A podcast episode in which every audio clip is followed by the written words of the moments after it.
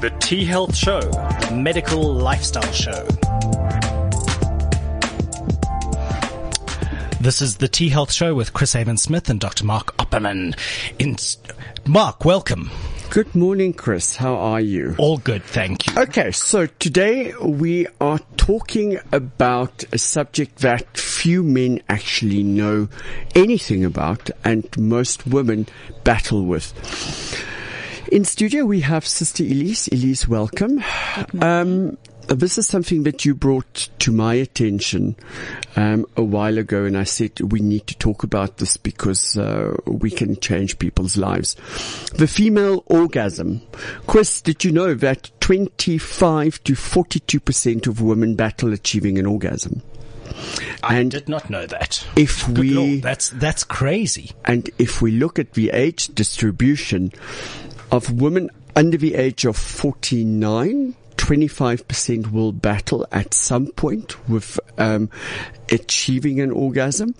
And this is a shocking statistic. The moment that women become menopausal at the age of 50, up to 42% will have difficulty or not be able to achieve an orgasm. And this is what we're going to speak about today. So Elise, um, something for me that was fascinating.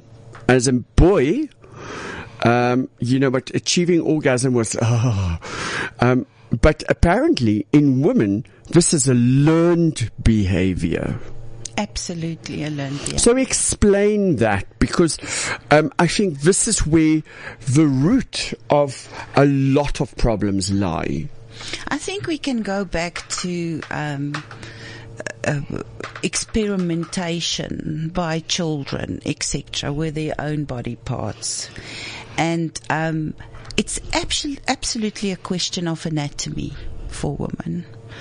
Um, even though as you mentioned, only about 20 years ago, we we found out about the properly found out about the female anatomy. Yes, that was to me that was shocking. Exactly. Um, there was a, a, there is a female urologist um, that in the late 1990s, not 1890s, 1990s, which means that it's less than 25 years ago, was the first woman to accurately or first person to accurately describe the female sexual, especially clitoral anatomy. But I mean, that's just bizarre. It is bizarre. Why? Because traditionally, the realm of medicine and especially, uh, uh, specifically experimental medicine, etc., etc., was left over to men, and they just didn't care. Yes, and what is interesting about the anatomy of the female clitoris, it is a mini me of a penis. But that I that I've seen, and it it, it astounded me when yeah. I saw it for the first time. Well, you know what? Uh, further on that all mammals possess a clitoris. All mammals. Hmm. Good. Human, you're blowing my mind this morning. I must the, tell you. The, the female clitoris differ um, from most other mammals in the sense that the urethra does not open through the clitoris but beneath it. Okay, okay.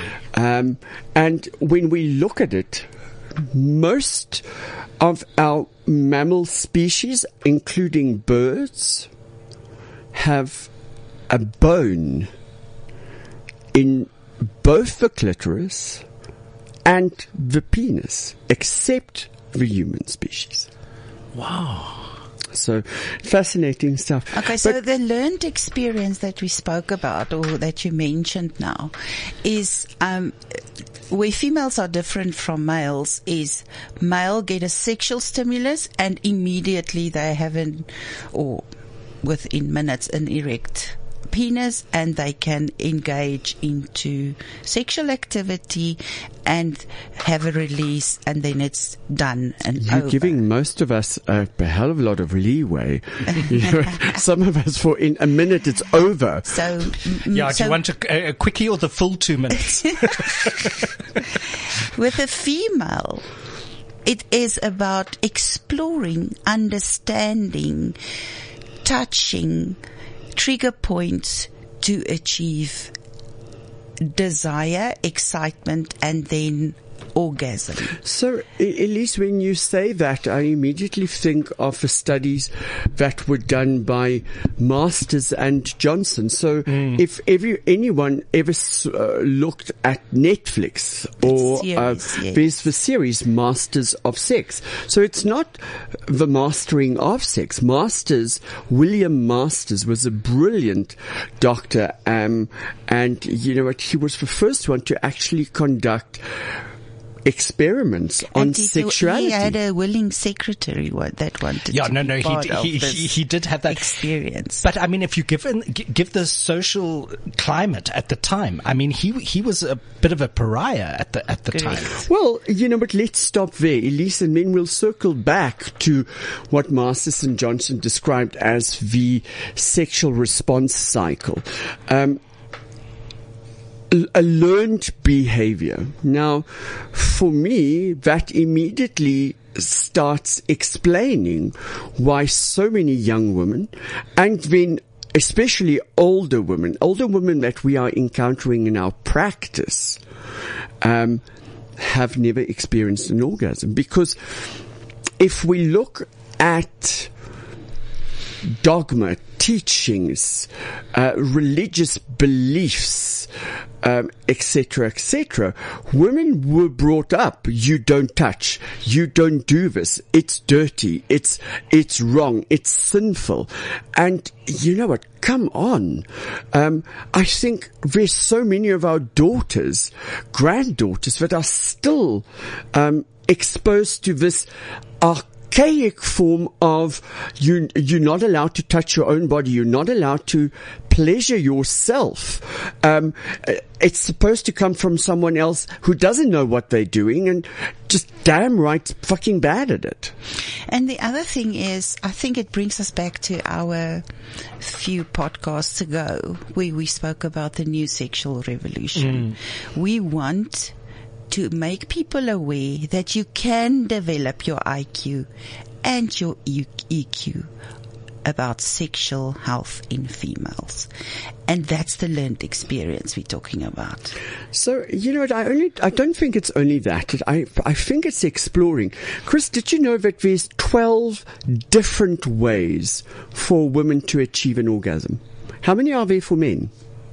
One. One, well, two if you use both hands.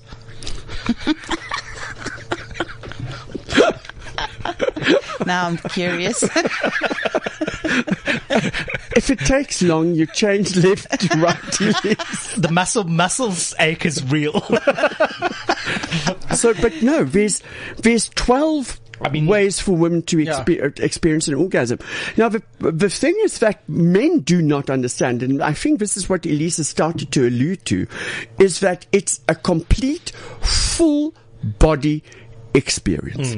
And when we mean full body, it doesn't involve just the physiology, your actual body A phenomenally great part of this is the psychology, and uh, that's where um, I think 99% of uh, sexual dysfunction starts happening is that the psychology is wrong. And then there's the social part, the sociology that comes with this. and the physiology.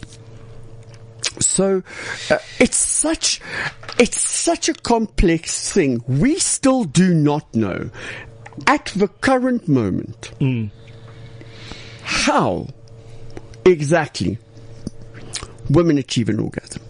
Even with the best imaging techniques that we have at the moment, the cortico-subcortico networks, and I'm, I'm, I'm putting it out there because this is how far we are.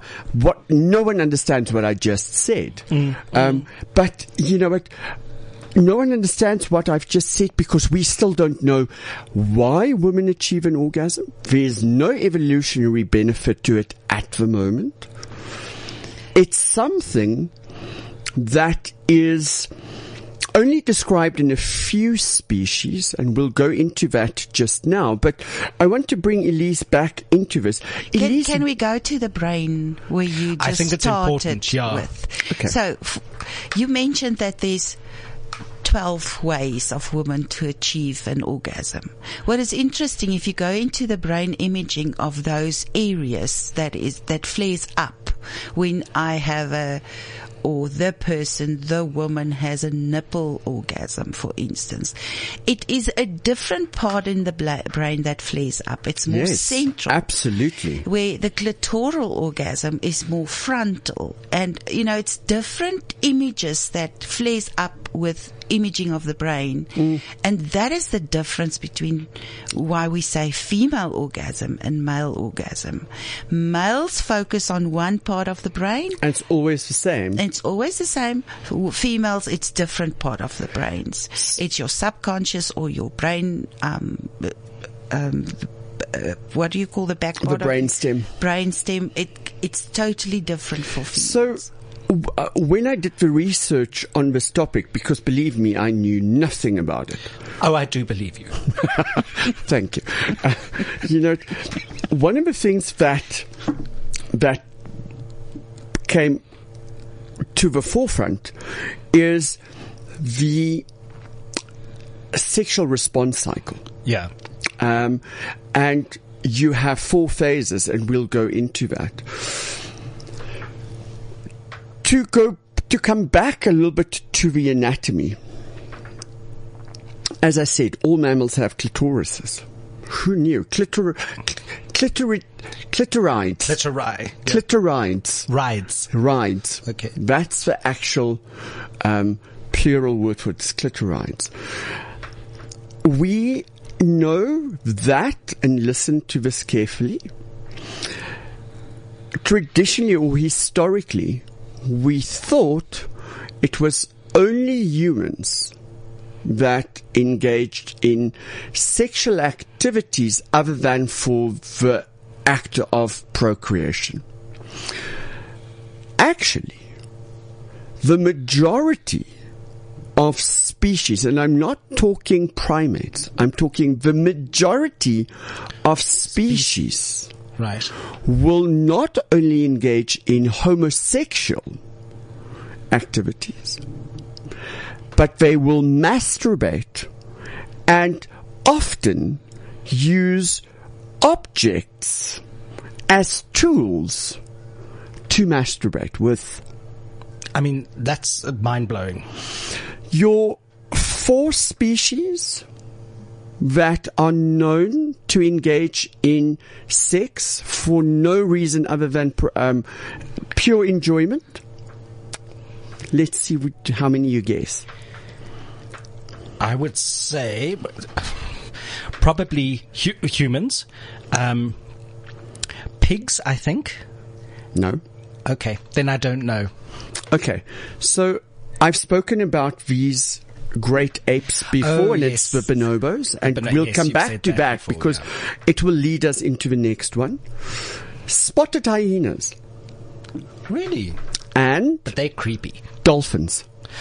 I do know about dolphins. Yeah. Dolphins will engage in sexual activity just for the pure pleasure. And what we know is that um, sex is used to strengthen social bonds, Right. but mostly, whether it's for procreation or not, it is to create dominance over other individuals or other species. Right. And this is the sad part. It can be done for procreation or non-procreation because of either duress or coercion.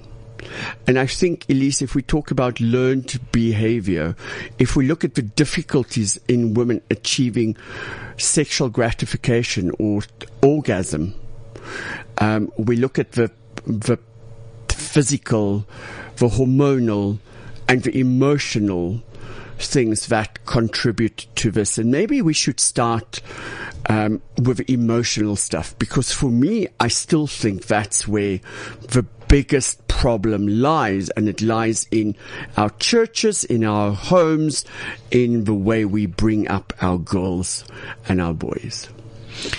Okay. Um, don't you think we must just start with the phases of the orgasm and then we can Okay, so we go into- different influences. We go into Masters and Young. These Yeah, are decades. Um, sorry, Masters and Johnson, decades old um, research, but probably the most detailed research that we have to date around this. So let's go into the phases, Elise. Okay, so it starts off with your excitement phase, which can be also defined as desire and arousal. Um, and this is the phase where different hormones are being secreted throughout the body and um, that prepares your genitalia for sexual interaction. Um, there's more blood flow, your pulse rate goes up and your blood pressure elevates. And the blood flow engorges the clitoris and the labia, etc. But this is an excitement state. This is only when women either initiates or agrees. yeah. because you can skip the first phase during either coercion or sex under duress. Yes. Yeah. You skip the And excitement phase. that is the uh, another word for another explanation. It's about wish. Do I wish this, or do I? Ris- is it a risk for me? That's the excitement. and it is that. It is about um, survival Correct. of either the species or survival of the individual. Correct. Sure. Okay. Second phase? All right. That, then you reach the plateau phase. Um, this is the um, build up as a precursor to for orgasm to happen. Yeah, this is a te- building of attention. Yeah, building of the tension. Is this is it, it, it's sexual activities happening here? Yes, this is now during your excitement phase. You have you made the wish, or you decided this is a risk, and then that will give you the idea of what am I doing? Am I going to play with or f- or fi- fight it? So this is interesting when Elise says that during your excitement phase, you will focus mostly on sexual stimuli. Yeah, In your plateau phase, you solely focus on sexual sensory stimuli. You don't feel anything else. yeah. So then uh, in the plateau phase, it's uh, all about the trigger points. Right. um, and then uh, the trigger points um, stimulate what we call the hedonic hotspots in your brain. And that is where the body is preparing for this action that's going to happen. Your blood pressure elevates, your pulse elevates more, your respiration increases. There's increased blood flow to the um, distal third or the outer third of the labia. You know, it, you can see it actually engorging. And actually, this is the most exciting phase of of the four phases of the whole. Um, um, Yes, because you guys as women can stretch this out Absolutely. for hours. Absolutely. This phase also gives you your different orgasms in the Ah. plateau phase. Right. So you experience different orgasms. Extreme sensitivity, skin sensitivity, um, and then you get this uh, goosebump face where, and that is the type of orgasms that you can be learned to be more intense. So women can achieve an orgasm through non-genital stimulation of skin. Yeah. They can achieve an orgasm through kissing alone. Yeah. Sure. And I did not know this. I'm very jealous. Um, women can achieve an orgasm, shattering orgasm, looking at sexual imagery without any physical touch. Yep. If you get them into the plateau phase. Wow. Yeah. So I mean, it is that's- learned. It is learned totally behavior. sure. It's associations that's made in the NLP brain. almost. Hmm. Neuro linguistic programming. Pre- precisely. Mm. And that's why it's so exciting. It's a learned thing. It doesn't stop. I don't open a book and I learn about orgasm. And then that's it for the it's life. a full body learned experience where Divine. you can actually take it further and further and Mm. further. And then the orgasm, that orgasm is where, um, you get your contractions in the pelvic floor area and it's rhythmic contractions and it lasts about four to About a second Yeah. for each contraction, Yeah, but that eight. can last a yeah, couple and it's of. about a second. And then um, during this phase, it's then the following one where we call it the resolution, the fourth phase. As soon as you've reached that excite or that high, I want to call it a high it is a high. and then you get your resolution. And that is where the blood flow returns to normal. Your blood pressure drops again. Your pulse drops again. Your respiration goes, goes back to normal. And then you have this feeling of overall well-being, I, um, happiness. I, I want to ask a question here. Which phase? So you know that famous scene in Harry Met Sally where she's sitting in in in the diner and she she does this fake orgasm where she's oh oh that's, oh. that's your plateau. that's the plateau phase. So okay. I, I, on that, there's a couple of very interesting points. Humans are one of the only species that can have sex at any time throughout the estrous cycle.